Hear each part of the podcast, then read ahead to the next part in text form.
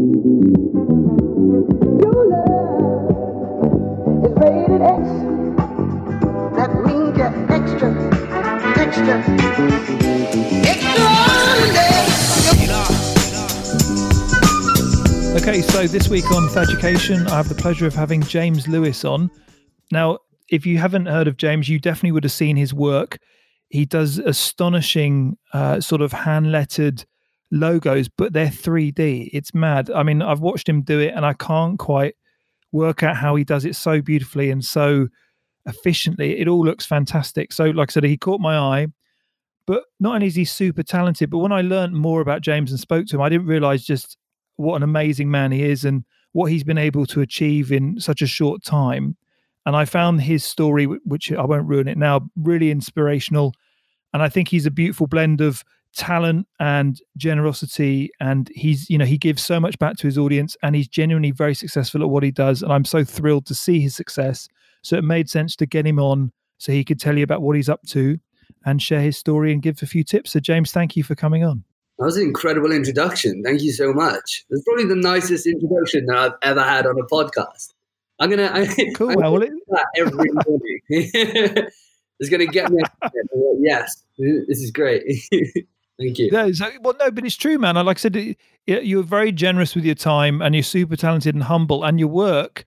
I'm always. It's so. It's it's really weird. It's kind of like really relaxing to watch. To I love watching all the stages of doing the 3D lettering and peeling it away and reveal. And no, I mean, it, genuinely, I really, I'm a, I'm a big fan. So I, I'm I'm thrilled you agreed to come on. Yeah, I'm, I'm happy to. I always love doing the podcasts, and um, I've done like public speaking and things like that before. Anything where I can sort of chat to another creative person is great, and then where other people get to listen and maybe you know, well, hopefully take value from what we're talking about. That's that's super important, you know, because I feel like we're all, even though we might be on different stages in our like career journey or our path, we're all walking the same sort of route of trying to become successful at what we enjoy. Absolutely, yeah. And so for people who maybe haven't heard your like backstory, could you do like a just a brief summary of kind of how you got started, what what, what you've been your experience, and then what you've been up to lately? Is that okay? Yeah, cool. I'll, go, I'll, do like the from the beginning for those who don't know yeah. my story. So um, I was like really creative as a child. We're gonna go really back young now. So one of my first memories that I have, I'm probably like four or five years old, and I was sat in like an auditorium, and my name gets called out. I walk to the front of the stage, shake this guy's hand, and I had won the star prize, which is five pound for this drawing competition. And I was like elated. I was like, oh my god, I'm gonna be the next Picasso. I'm gonna buy like a hundred Freddos with this five pound. This is gonna be the best day of my life. Um, so that that was like my early on. I realized that you know you can be creative, have fun, and potentially be compensated for it as well. So then, fast forward a couple years. Unfortunately, I went through some kind of awful situations. So both my parents had passed away. I went from like sleeping on camp beds, sofas, and things. I ended up going to the local government, explaining my situation, and they came back to me and said that I was legally homeless because I had no fixed address. And I was like 16 then, so hearing that at 16 was like, um, you know, probably one of the hardest things that I've had to deal with. Um, yeah. You know, going through all those situations, my love for creativity had disappeared. I wasn't like really passionate about anything anymore. I was sort of just in a really low place, as you can probably imagine. But thankfully, the local government they got involved. They helped support me to rent a room with, within a house of other people who were in similar situations. The lady whose house it was, she was lovely and she supported me and really inspired me to sort of do better. Like when when I was in this situation, I didn't know what I wanted to do, and she was like, "You're a smart kid. You can do what you want. You can go to university. Just uh, find something you enjoy and then pursue that." So it was around that time that um, most people I knew they were playing like a lot of video games. So we were playing like Call of Duty, things like that, and it was really like one of the first generations of um, online creators because what they were doing, they were they were playing video games and then they were compiling clips of them together, putting them on YouTube. And with that, people needed sort of branding. And then that side of it became way more interesting to me than the actual playing of the video games. So while my friends were playing video games, I was like editing their videos, creating uh, like 3D animations for them, background graphics, logos.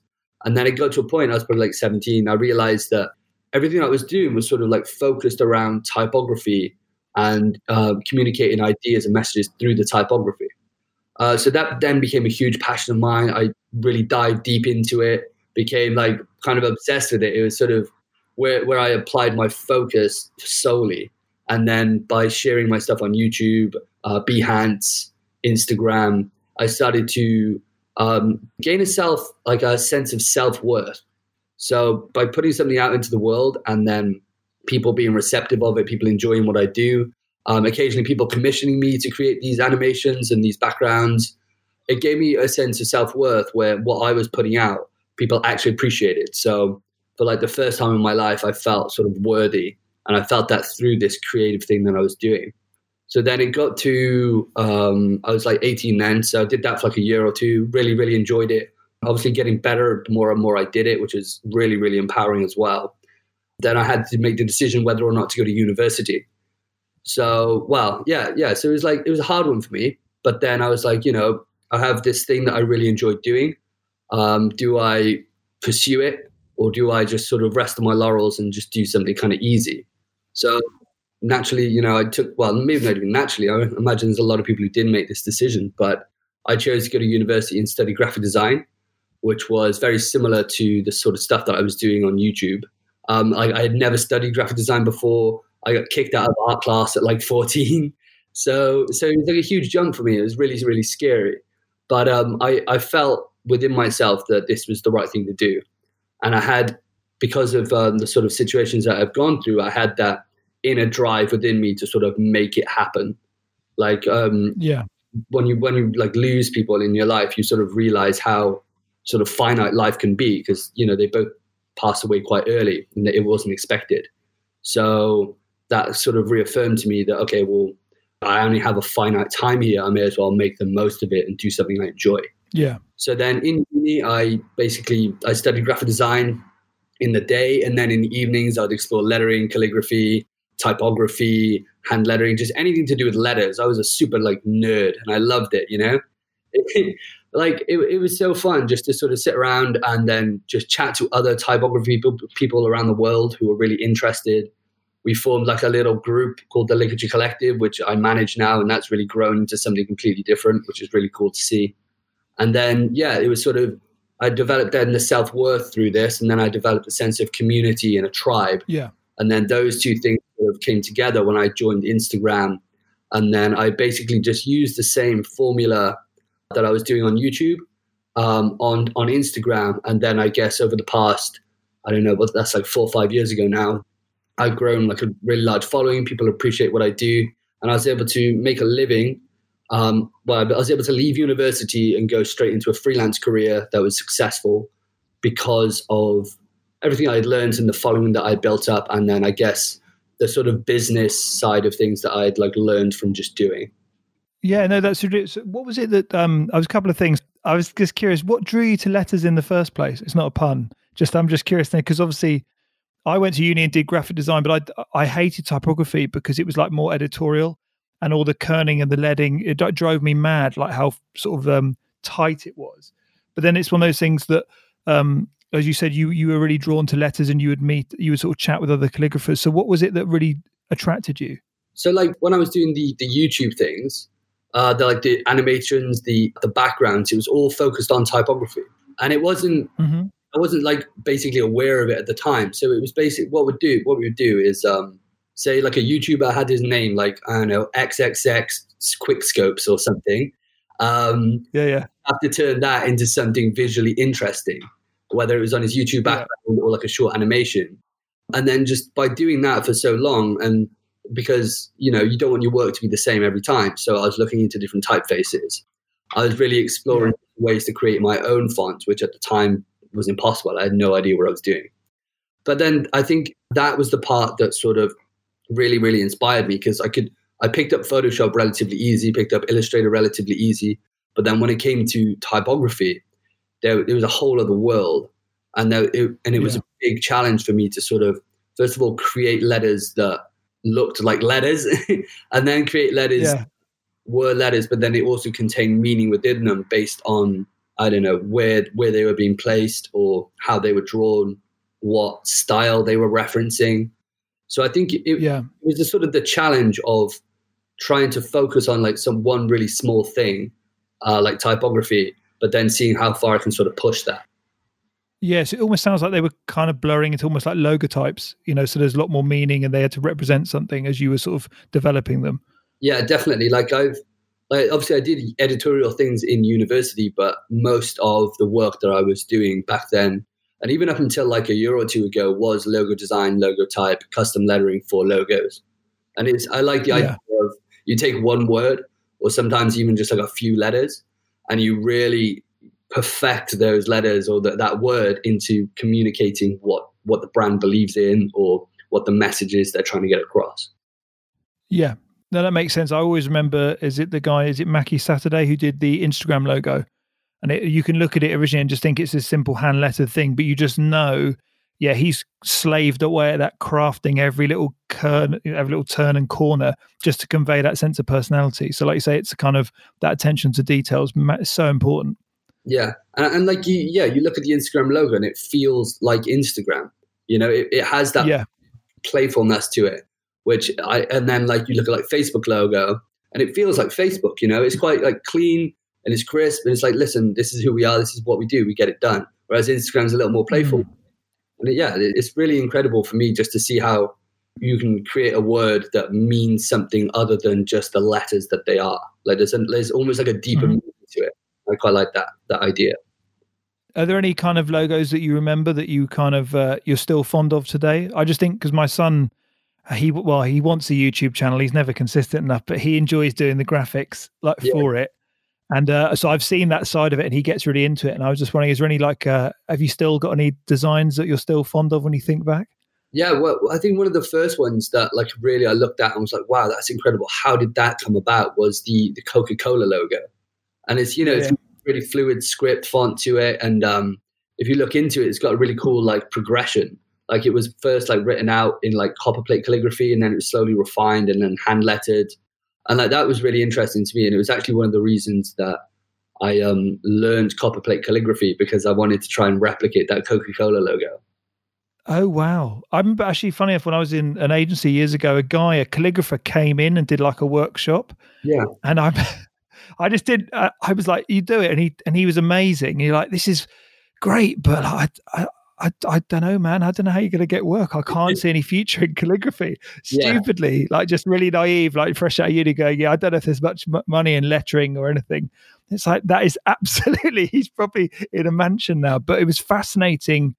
He could just replicate the same like letter forms again and again and again. He had these amazing sort of um like metal quills and all this. It was, it was astonishing.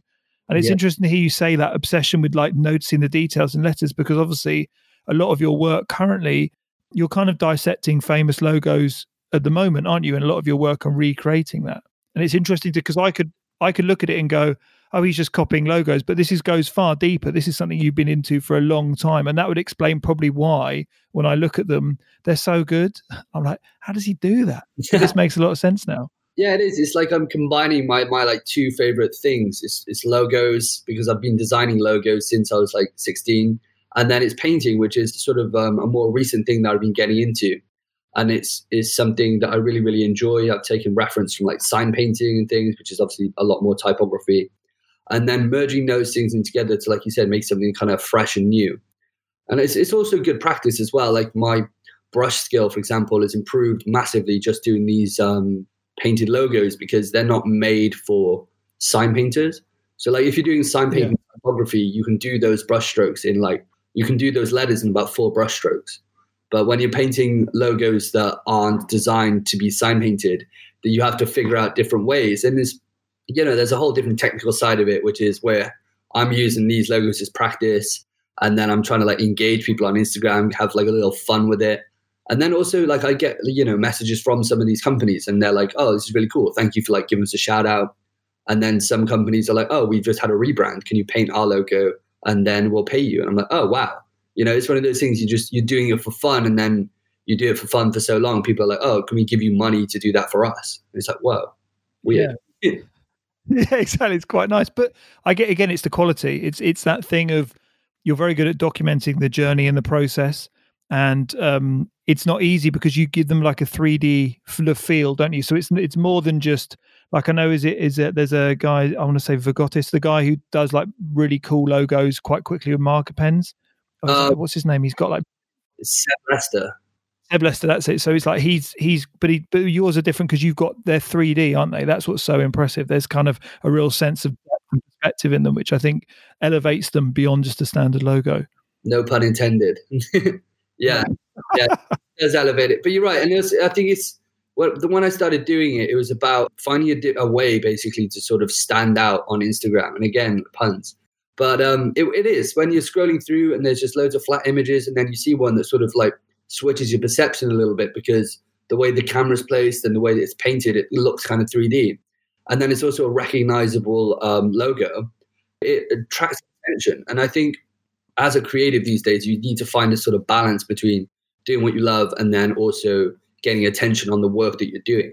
Yes. And I think that's been where where I've been lucky enough to sort of catch trends and realize things really quickly is I guess the video like you were saying, the videos I create, they're so tailored to Instagram and people scrolling through. You know, they're really short, snappy, they're edited to music. There's no shots that are over like 1.5 seconds because we, well, I want to be like retaining people's interest. They're like 30 seconds long, but then they're so sort of digestible that people will like watch one in the feed and then they'll go onto mine and they'll watch like 10 videos because they're so yeah. short and just easily watchable. And I think by doing that, it, like, not, I'm not saying it doesn't matter what I paint, but just having that sort of formula, it really helps people to um, see some more of my work. So say, for example, they see the the Marvel one I did, that one really blew up. That one had like a million views. And I imagine a lot of people who just love Marvel were like, that's really cool. And then they went onto my page and they were like, oh, wait a second. He's actually doing other things, lettering, not just logos. And then they appreciate sort of my my story as well and what I'm doing. I think that's really important to find that balance. I like the fact also it's kind of you're not doing it just for attention. So it's not like, oh, I'll just jump on the bandwagon of Marvel and do something it's a nice thing of no, no, this is the kind of style I've been doing for a long time. I, it, I'm genuinely into it, but you're clever enough to balance culture moments to kind of yeah, make it relevant because yeah. it's in the zeitgeist. I think again that that strategic. I, I like the fact you're talking about. There's a consideration, so it's kind of can I balance what I'm into, but also I've got to think about my audience and the platform I'm on. You know, people are scrolling; they haven't got much attention spans, so I've got to make it snappy, compelling. But you're dragging people in, and I think there's always that slight that's where people struggle because they think, well, if I post often enough, that should be enough, but I'm not getting any more following or anything. Yeah. And I really love, and you mentioned earlier, you saying there was almost like a formula to how you got started with YouTube, and then you applied that to Instagram. So could you just break down what the, what was that formula you you tried? Yeah, so it, it was sort of developed over a long period of time where I would create something that I'm genuinely interested in. It was never like something contrived. It wouldn't be something that I saw someone else do and I was like, oh, I'll try that it was always something genuinely interesting to me because then that would always um, come across in what I create. So whether it was um, like a piece of lettering of a quote that I read in a book, like it, you know, it had to be something personal to me. So I'd create something, then I would sort of share it with the world. And at the time, I'd like request feedback. So like I said, I had um, the group, the Ligature Collective. They were like 30 lettering artists around the world. I'd get those guys to give me feedback on what I'm doing. They would comment. They would sort of give me that um, sort of validation saying like, oh, this is good, this is bad, this is cool to see you improve. So then you you know you're putting something out there, you're getting that initial response, which is sort of positive from your friends, and then you refine what you're doing, and then share that whole process. So instead of just sharing the one thing you've created, you're sharing the whole process getting to that. And before I would do it just um, like small photos. Then I was doing on YouTube like time lapses and things like that. And then I, I realized the more transparently you share things, even like the things that mess up, like transparently share everything, all the process, and then you'll get even more feedback. And then what I noticed is that with um, so I was putting out work that I liked, sharing the whole process, getting good feedback, and then off the back of that, I would then get requests for clients based who want exactly what I've created because I'm interested in it and they can see it's garnering attention. So then with mm-hmm. client work, I'm doing the exact same process where I get the client. Um, obviously, we go through the whole business side of things. We realize what they want. Then I share that whole process, and then that also inspires other people and to come and give me feedback. I ask my friends what do they think, And then other clients can then see, oh, he goes through this whole process and it's not just like he's churned out a logo in a day. So then the Yeah. loop continues where I'm creating what I enjoy, people people respond to it well, and then I'm getting work off the back of it. And I'd say that's the sort of formula that I use still today. Yeah, so like you say, you, you document the process to show the the context of the logo. That's always massive because it gets you to share your story and and again, if you're if you're that way inclined, but you're really paying attention to like crafting the letters in a certain way, there's a lot of refinement Yeah. that is often unseen at first, but is kind of crucial to making the difference between anything. It's that thing of uh, it's like like a sculptor. You know, you've got to get it absolutely spot on, and you've got to keep going and going and going until it's perfect. The difference between 90 and 95% completion is fairly similar to someone with the untrained eyes. So you have to show what went in it before to go, no, no, this is not just me. I'm not, it's not a machine. I'm, Yeah. This is, there's a lot of, and I think that's important to show there's consideration and thought and time and effort put into it.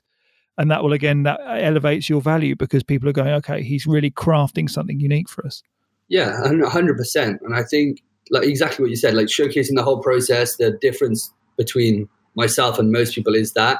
And it's also, I, th- I think what, what I do is a little bit different to other people is sort of, I try and stay away from digital as much as possible. And then the, the sort of craft comes through. And I'm not saying there's not craft in digital stuff because I was doing digital stuff for a long time and I still do it. And there is a massive craft, Mm. it, but it's sometimes hard to showcase that process in a, like an engaging and interesting way. Yeah. So I think by like going back, like to do like I do pencil drawings, um, I paint, and like trying to keep it visually interesting like that as well, and stick to sort of traditional means. I think that that's another way that I sort of keep people's attention, and then obviously try and tie in digital elements like the logos and things. I don't know. I think there's something there, but it's something I can't really articulate. I don't know why.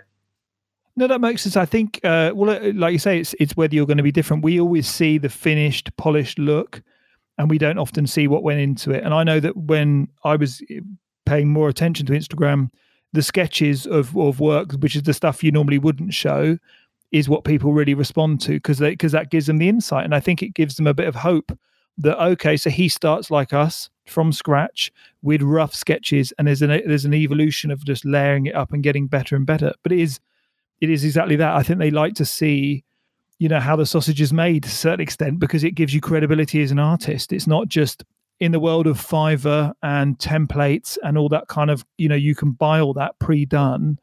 Um, it's like there's that guy um, who runs it 1924 US, that Christian Watson, is it? Have you seen Yeah, come across him? Yeah, yeah, yeah, yeah.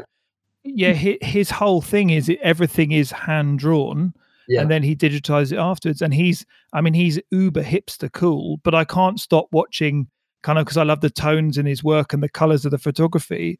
But it is absolutely, there's something more valuable about something which has been made for you. It's like haute couture. It's like, you know, it's anything. It's made specifically for someone. And we love to see how it's made.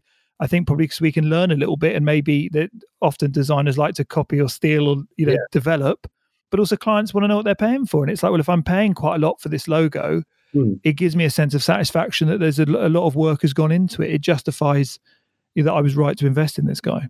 That's so true because um, a lot of my clients they say that sort of when they come to me and I design a logo and I share with them the whole process and I tell them why that I've drawn it this way, what I'm referencing, what style is what this style is sort of communicating, and they can see that and get back to me. They're so much more connected to the logo, and then I, and Yeah. I see that because obviously it's their business. I want them to be connected to it. So sharing this stuff that I didn't share before, like why I'm doing it, is so so important.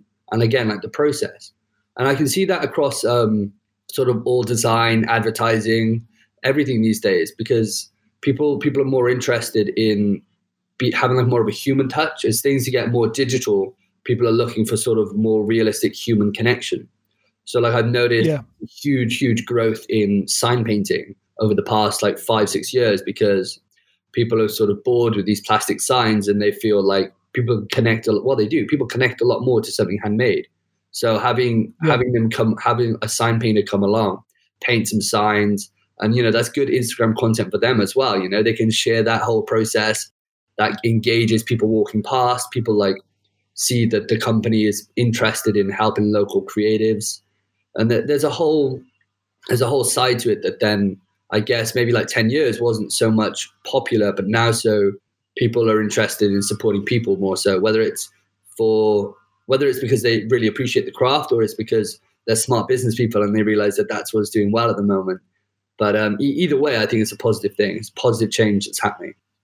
No, I think you're right. There's a guy I follow called the A Board Dude who does a lot of like lettering in London for restaurants. Yeah, I know. And not only is his, his work's great, and it's like I love looking at it visually, but as you say, he's very good at showcasing what he's up to. And if you're running that business, like he does a lot for like Rosa's Thai Cafe, I can remember it. Why do I know that place? Yeah. And I was in Carnaby Street a while ago around there, and you go, oh, that's the place. And I was like, I was more like interested in looking at his lettering than the menu. But at least I was like, kind of in, I was like, well, I like Thai food. I could have lunch here. I could, it gives me an excuse to go in and check out his wall menu. Yeah. But it was kind of like you say, there's, there's a real thing of like, we're celebrating the artist. We're, there's so much to be gained alongside just the simple, you get a new logo. It's building into the purpose of your brand. We're championing talented people and helping showcase them because we want to support people we believe in, and that's that's massive nowadays.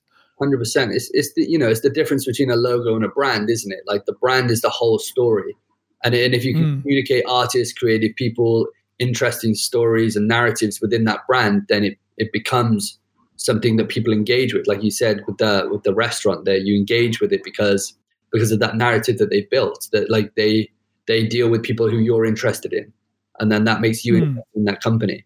Yeah, it's cool. It's cool. It's Absolutely. Cool. Yeah.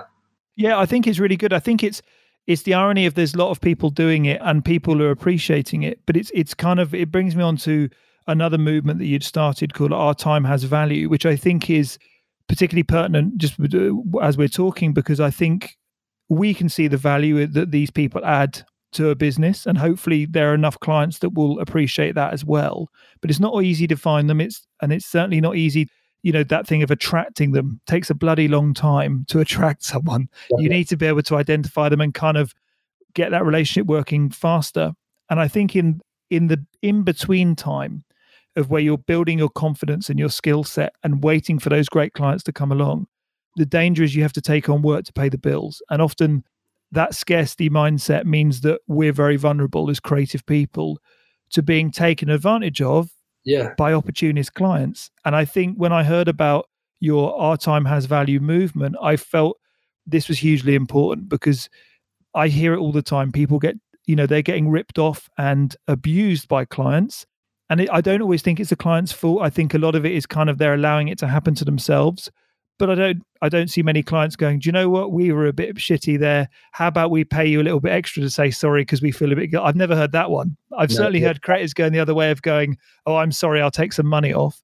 So could you just tell us a little bit more about the Our Time Has Value, how that came about, and what it stands for, and how people can get involved? Yeah, so the the Our Time Value uh, campaign started with the realization that, like you said, a lot of creative people are being taken advantage of, um, especially the, the younger creative people who don't have, I guess, the mindset or the business acumen to realize the value that the work that they're doing has for this company. So it was a process that I went through going, well, within university, seeing my friends go through similar situations, and then coming out and having to start up my own freelance business. It was it was difficult because being a young creative, like you said, there's opportunists out there who see you, they can see your skill set, and they naturally being business people, they want to spend as little as they can to maximize profits. But I think the main issue was the, uh, I guess, the mindset of the creative, which wasn't valuing their work. And then with them not valuing it, they can't then communicate to the client the value of their work. So there's like a negative downward spiral where they don't believe in their work, the creative, and then the business owner doesn't believe in the value of their work. So the business owner wants as to pay as little as possible, and then the the creative then sort of accepts that or even like lowers their rates because they can't then communicate the value of their work. And by value, I kind of mean um, sort of like the importance. Like we were talking about the whole sign painting thing. There's there's levels to that. That's not just the final product. So they're paying. So say for example, I commission a sign painter now to come and paint my storefront. I'm not just paying for the final storefront. I'm paying for the whole process of a creative person to infuse my company with his values, with his skill set, with his story. and there's so much more value in that that then I guess a lot of people couldn't communicate. Mm-hmm. Um, I, met, I got a good story actually. So I was in Sweden this last weekend, and I met a girl out there. She was um, she was living in France. She was doing an internship after she studied. Um, not sure. I think it was like architectural design, but basically she was interning at a nominal fee, like very very small per month, and she designed for this company that she was interning at a whole range that well their whole range of furniture so she did tables she did chairs she did stools she designed their whole range and i said to her you know are you getting royalties for that? Are you going to be getting paid you know extra amount based on their sales? Are you have you got um i don't know have you got any revenue within that company that you've basically designed that whole product range for? And she's like no they paid me x amount of money which wasn't much per month.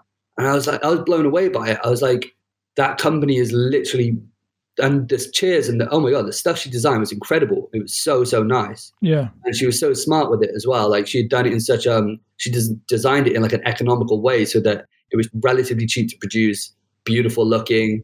And yeah she had basically defined this business's brand values through this first range that they produced and got paid next to nothing for it.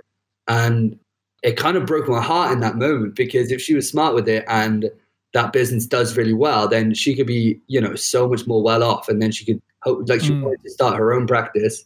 And say, for example, that that did well and she made good money, then she could easily invest that money into beginning her own practice.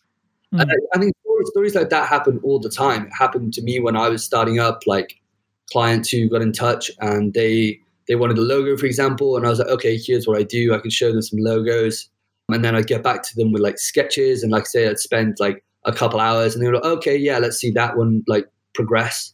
And then because I didn't have like the business acumen at the time, so I didn't like didn't ask for deposits. I didn't have any contracts in place, and I'd get pretty much to the end of the project where I've like hand drawn ten logos, vectorized one for like four hours, like pulling vector nodes for days, um, and then they're like, ah, we don't like it, and I'm like, oh, but but I've spent all this time, and they're like, oh, sorry, bye, and it's like, oh, damn, like how do I deal with that? So yeah, with with the Our Time Has Value campaign, I was trying to put ideas out there that that would, would help people basically um, to help people deal with this, and then I wanted also people to get involved, and that's that's where like the the campaign sort of took off. So I sort of put a call, I put a call call to action out there, and I got people to letter the phrase "Our time has value" or create like an illustration with it, or basically just put put the word out there that they are no longer going to be taken advantage for of for their creative work. So we had around a thousand people, a thousand creative people around the world who submitted an artwork, um, basically stating that their time has value and that they will no longer be taken advantage of by clients or friends or people who wanted designs from them for either next to nothing or free. And it was incredible because within within that time, the campaign was pushed out far and wide. People were talking about it all over all over Instagram, Facebook. I had so many messages from people who were like, "This is great. I'm so glad that um, I was able to sort of jump on this campaign with you and share how I feel about it." Even just by people sharing their stories, other people learned from it. They were, um, yeah, they were sharing their experience and how they dealt with it, and then that was massive value for anyone looking at their posts, looking at the hashtags, things like that. Within that time, I had um, so many messages of people like asking me questions like, oh, I have this client right now. He's saying this to me. How do I deal with it? And it, it was sort of, it was tough for me because, you know, I'm only one person and I was getting like 10 to 20 messages a day. So I was trying to, um, I was working with a guy in America then. We were trying to develop a course basically to teach people how to do these sort of how to value their own work and how to sort of sell it to a business without you know jeopardizing their creative craft what they enjoy. But um, that process sort of unfolded and it didn't didn't really go to plan. And then like most things on social media sort of i'd say after like a month and a half two months of the campaign starting anyone who wanted to get involved they had already got involved. And then there was probably like another campaign that came along or another call to action that then people jumped on. And I wouldn't, I don't think it was forgotten about at all. But I think it's one of those things that now it's just sat in the back of people's minds, and I want to find ways Yeah. how to sort of bring it back and um, raise more awareness on it. Yeah, no, I think it's a, really important thing. It, I certainly come across it a lot. It's the balance of the lack of belief. I think it's, it, like you say, it's a vicious cycle. It's like if you don't ha- know how to sell your work, then you don't really understand how much potentially it could be worth to a client, which means you're, you're automatically underpricing. And if you continually take on work which isn't well priced, or you feel you're you're over delivering for the price you're getting, it can grind you down. And I think it's that thing of if you're always being forced to charge five hundred pounds for a logo design, and at first you were happy with that, but that's kind of set your limit, and you can't break that mindset. You're never going to get to the stage where people are paying five grand for a logo or fifteen or whatever it is. And it's only when you realize that that's possible if you're holding the right conversations and positioning yourself as adding this value, like you said, that mindset can cripple you. So I do think it's it's massive to to kind of talk about it, and I know we've worked a little bit on it as well. So I do think it's I think the concept is timeless because it happens all the time. Um, like you say, it's, it's finding that solution of trying to help people um, who are already in a tough place in the best way possible. So I think like if anyone in the group is is having these problems, I do believe it's something they should probably you know reach out to James about, and maybe we can talk about ways to keep it going. Like you say, keep momentum and trying to find a solution. Yeah, of course. Any way that anyone can get in touch to help us move on this campaign, definitely please do so. Um, me and Thad, we worked on a presentation deck, didn't we? To um, we pitched to big companies. So myself, uh, Ian Bernard, Stefan Kunz, we were going to come together and sort of perpetuate this Our Time Has Value idea through companies and creative spaces and try to bring awareness to the issue whilst also providing actionable tips to help people deal with it. Yeah, no, I think I think I still I still believe in it. I think uh, it's it's a great balance. You, all three of you guys are, are, are talented and successful, so you've broken past kind of that mindset to achieve success. So there's something that people can learn from that in itself, and they can admire your talent. But also, I think, as you say, it's like from businesses to get involved. It's good for them to be showcasing the success of you guys to help other people on the on the way up, and that's very much we all want to help each other as we progress through our careers. And so I do think there is a huge amount of value in certainly bigger brands, you know, even people like WeWork who have, you know, remote office spaces and co-working spaces. It's absolutely what they should be doing is getting you guys in to educate their people who are, who are renting out their offices, but also trying to showcase them in a more positive light. So I do believe, you know, if anyone knows any big brands who's listening, whether that eh, you know anything from Google to Facebook to whoever, but also WeWork in any of these office companies or any forward thinking agencies, I do believe that they're backing winners. That's the truth. Mm. It can't do them any harm to have the brand association with you guys, but also the positivity of actually drawing out and attracting really talented workers for future projects and collaborations. So I think it's a win win. I just think it's that thing of getting it in front of enough people, maintaining the awareness consistently, and then probably the future stages as you said, are kind of how do we develop a framework so when people um, are struggling with this, they have somewhere to turn, like a sort of 12 step program where it's going to go, you're going to come in, we're going to rebuild you and send you out, and you're going to be much more confident and successful. And then if you want to pay that forward, we might invite you back to host workshops and and whatever. And I think something sustainable like that is, is good for the creative industry because I still believe it's not necessarily clients. A lot of it is kind of if I hire someone like you to do work, I know that you know it cost isn't really about it because I know that the value you're going to bring in intangibles to my project or what I'm working on is huge through awareness on social media, through credibility, to raising my brand value, giving me something to talk about, the opportunity to work with someone who's you know got a sharp mind and is well connected. All these are all these weird intangibles that you bring to the table that someone else on Fiverr doesn't, and that's what they have to Yeah. understand. So you know, Yeah, it's huge. so true. And it, and it's, diff- it's sometimes it's difficult depending on the client to sort of um, get that across, right? And then also to the company, like we like you said, you know, we pitched this to a few people.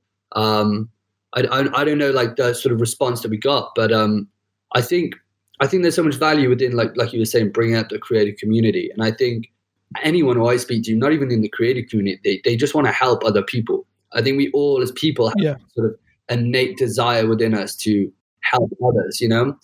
That there's no better feeling than someone coming to you with an issue, you giving them a solution, and then seeing them happy as a result of it.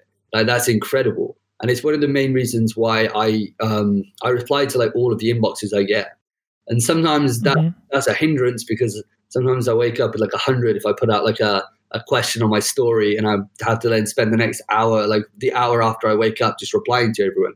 But then I see, you know, a week later, someone will come back to me and they're like, oh, I took that inspiration and then I've applied it to my business and I've seen a big growth from it. Or I'm no longer being Yeah. taken advantage of by this client because I told them this sentence that you told me to say to them. And like that's that's an amazing feeling. And I think, like you said, if we could scale that up in some way in the future so that people could um, learn from it and then also benefit from it as well. I think it's really, really important. Espe- Especially No, now, absolutely. I mean, yeah.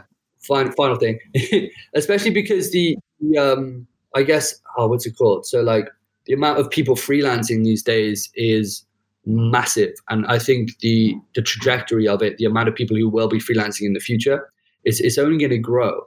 So we, I think, there's very few sort of regulations around being your own boss, and there's very few um, things sort of telling you what to do. You know, you have to sort of pave your own path. So I think sort of either like a syllabus or something like that that I could put out there, we could put out there that would help people. I think there's big value in that. Absolutely. Well, like I said, it's kind of um, we did this deck and it went into Google, who loved it. I think one of the sticking points was as part of the what we proposed was like a mural, and they don't own their building, so that was one of like that was a bit tricky for them. But as far as the content and the context of the deck, they really liked what the message was. So really, it's just a case of I've got a couple of people lined up in the new year to talk to. So I do, I think this will be destined for big things. And like I said, anyone who's listening who is open to it or who wants to get these guys to come in, you know, just send us a message because I do think there's a huge amount of value to be sort of gained from inviting people of this quality into your business. Definitely. Mm. Definitely. And also speaking about that, you do a lot of workshops. I know you casually dropped like I was in Sweden last weekend, and then you've been in Singapore and America. So uh, t- how did all that come about? So like, tell us about that. So you, this is where you're doing your lettering. You're kind of what you're sharing on Instagram. You're now teaching others. Is that right? Yeah, that's exactly right. So it started, um, I guess it was last October was the, the first workshop I did. And it was actually like in Indonesia, which was crazy. So basically, I obviously I'm putting out all the work on Instagram. Uh, people see the 3D lettering that I create, and a lot of people try and sort of replicate it, which is fine. I love it when people replicate what I do. I'm not one of those artists who are like, don't copy me. I think it's you know it's completely acceptable. Like when I first started, just as practice, I'd look at other people's work and try and understand how they created it. But um, Yeah.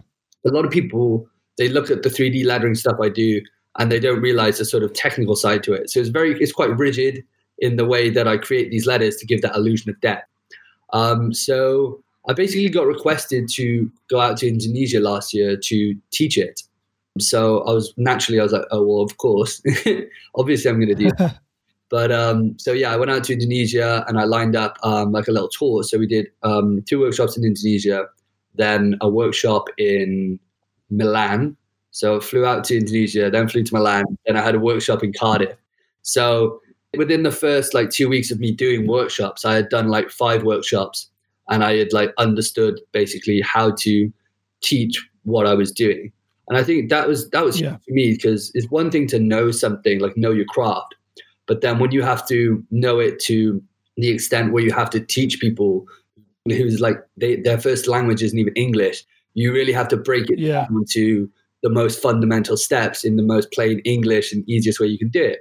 So that was like massively rewarding for me to like travel around the world, meet incredible people who are interested in what I do, teach them. And then I guess off the back of that, that I developed sort of a love and a passion for teaching people. Um, yeah, so the workshops I do now, like this year, I was did like we did a US tour in October with Good Type. Um, so we taught in New York, San Francisco, Austin. Then I was at a creative conference in Arkansas called Made by Few. Um, I did a workshop there. I painted a mural and I gave a talk. So that was a busy couple of days. Then after that, I went to Singapore, taught in Singapore. Uh, like I said, Sweden last weekend, and I taught in London the week before. So it's it's an incredible way because the a lot for a long time, a lot of the work I was doing was quite insular. So as like a freelance Mm. creative, um, for a little while I was working on my own, sort of in my bedroom after uni, and then I've got like an office space with some friends and another graphic design company. So that's nice. But then I guess their main thing is in typography, you know. So having having the opportunity to travel and meet people who are very interested in exactly what I am, it sort of made my creative practice so much more um, exciting because I knew then that these people were out there. Because even though like I have a quite a large Instagram following, it's it's kind of a number on a screen unless people are messaging you and saying like, yeah. hey, like, or like engaging with your content more so. But then actually going out and meeting these people and teaching them, and then watching their skill set progress because of what I taught them. That's massive, and I, I love that. I really do. So hopefully, well, next year I'm planning a, a bigger tour, but um, I've not figured out the dates yet or where I want to go. But yeah, lots more workshops on the horizon.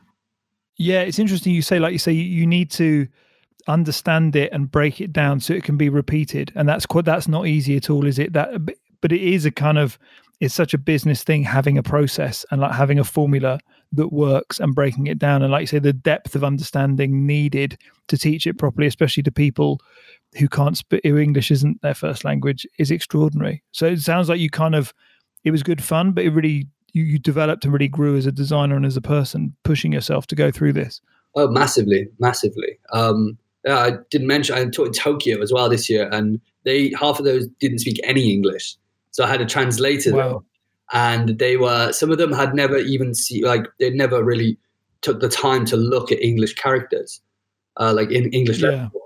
So um, I had Clarendon as one of the font examples, and they were like, "Does every a have to look like this A? And I'm like, no. So we have different fonts and things like that. And like, oh, so do we?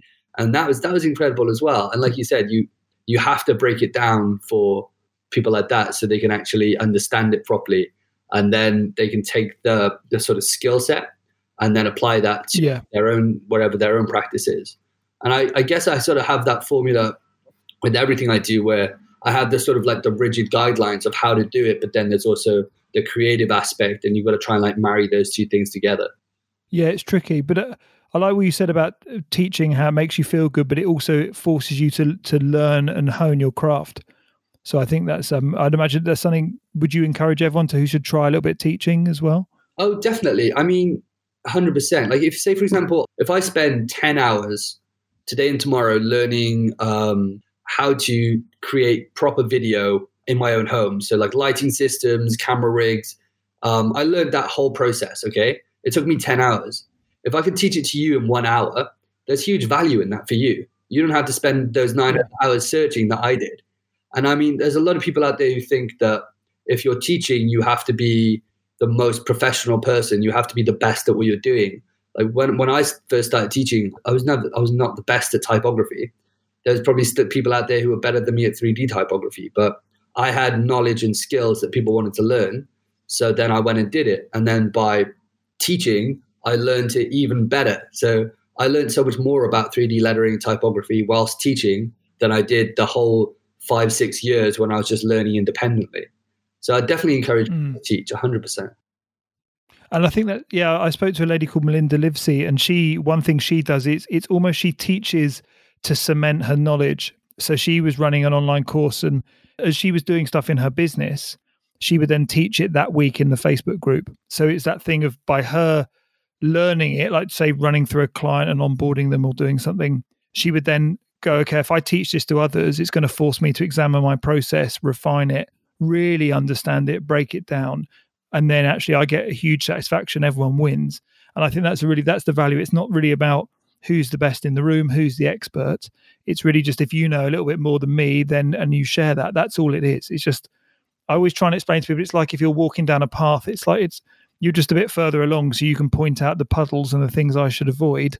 That's nice. You're not trying to be condescending, or you're not seeing yourself as as an expert. And again, I think if I also say if you were cooking a roast for the first time, you'd expect it to taste horrible. Yeah. So you'd expect probably maybe 10 roasts before it got somewhat okay. Yet when people do things and the first time they they're not very good, they like hammer themselves, and it's like you wouldn't do this in anything else in life. You weren't born speaking French. It might take a while to learn it, you know. So yeah, no. If people want to keep, go on. It's exactly that. Like you know, we're all walking a path, like I mentioned earlier. Like we're we're, we're all trying to get better at what we're doing, and there's no ceiling to it. There's not going to be one day where I hmm. wake up and I'm like, oh, okay, so that's me done. I've done lettering now Like there's always going to be something more Yeah. interesting that I can do, whether it's like the lettering side of my business, or it's like the financial side, or it's the the workshops. Um, like for example, now I'm looking into doing online workshops because I'm only one person. I can't travel and teach everyone as much as I'd love to, and I'm trying. So I've been doing online workshops recently. Um, I had one that came out yesterday that we filmed uh, February early this year. That was um, based on a 3D stencil technique that I've been developing. And then coming 2019, I'm going to do an online course for the 3D lettering workshop, which is the one that I've been touring these past two years. And I think Amazing. that's a whole other thing that I've got to learn. You know, how to do an online course, how to market it, how to, um, I guess, build up an audience for it, how to price it, doing the whole video side of things, like I mentioned, and like you know, there's there's no end to it. There, there's always going to be something Mm. more that you're that you're needing to learn, and I think by having teachers who know those things, then you, it's going to save you so much time. Absolutely, and I think that's that's a nice way to bring it to an end because I know your time is busy. But if people want to do your course and they want to look at your lettering and they want to follow you, or maybe just DM you and you know take up all your time in the morning, where are the best? Because also you've got that amazing Versa font as well, haven't you? Yeah, yeah, that yeah. typeface, that like typing. seventeen layers. Yeah, so the, the best way to check out my stuff is to check me out on Instagram, which is at James L. Lewis, or you can go to my website Yeah. to see the full body of my work, which is jameslewis.com. Yeah. Feel free to, yeah, in, message me on Instagram. Let me know that you hear this podcast. It's really cool when I find out that people are interested in what I say and they find a bit of value in it. Like that makes me realize that, okay, what I'm doing is worthwhile. So, yeah, feel free to get in touch. Uh, check out my work.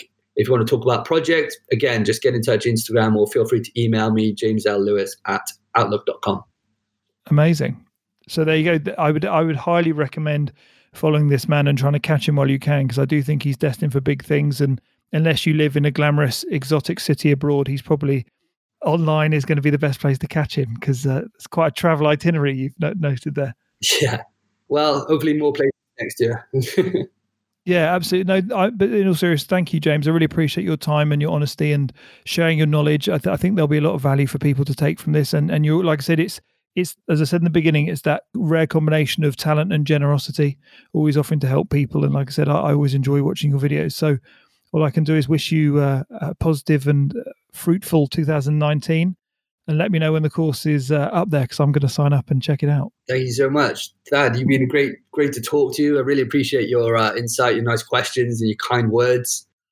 um yeah like i said it's i'm i'm really thrilled to have you on it's really good uh the audience are lucky people to have the access to this quality of of guest and um yeah big plans for next year so all i can say is yeah i'll i'll keep you all updated and just yeah thank you and again with the our time has value stuff i'll keep working on people to pitch that too and uh, again if anyone wants to share any stories and keep that movement alive i think that's important as well Definitely. Yeah. Well, thanks again. Have a great day and uh, no problem all the best. brilliant thanks james i'll talk to you soon It's rated Yeah. X.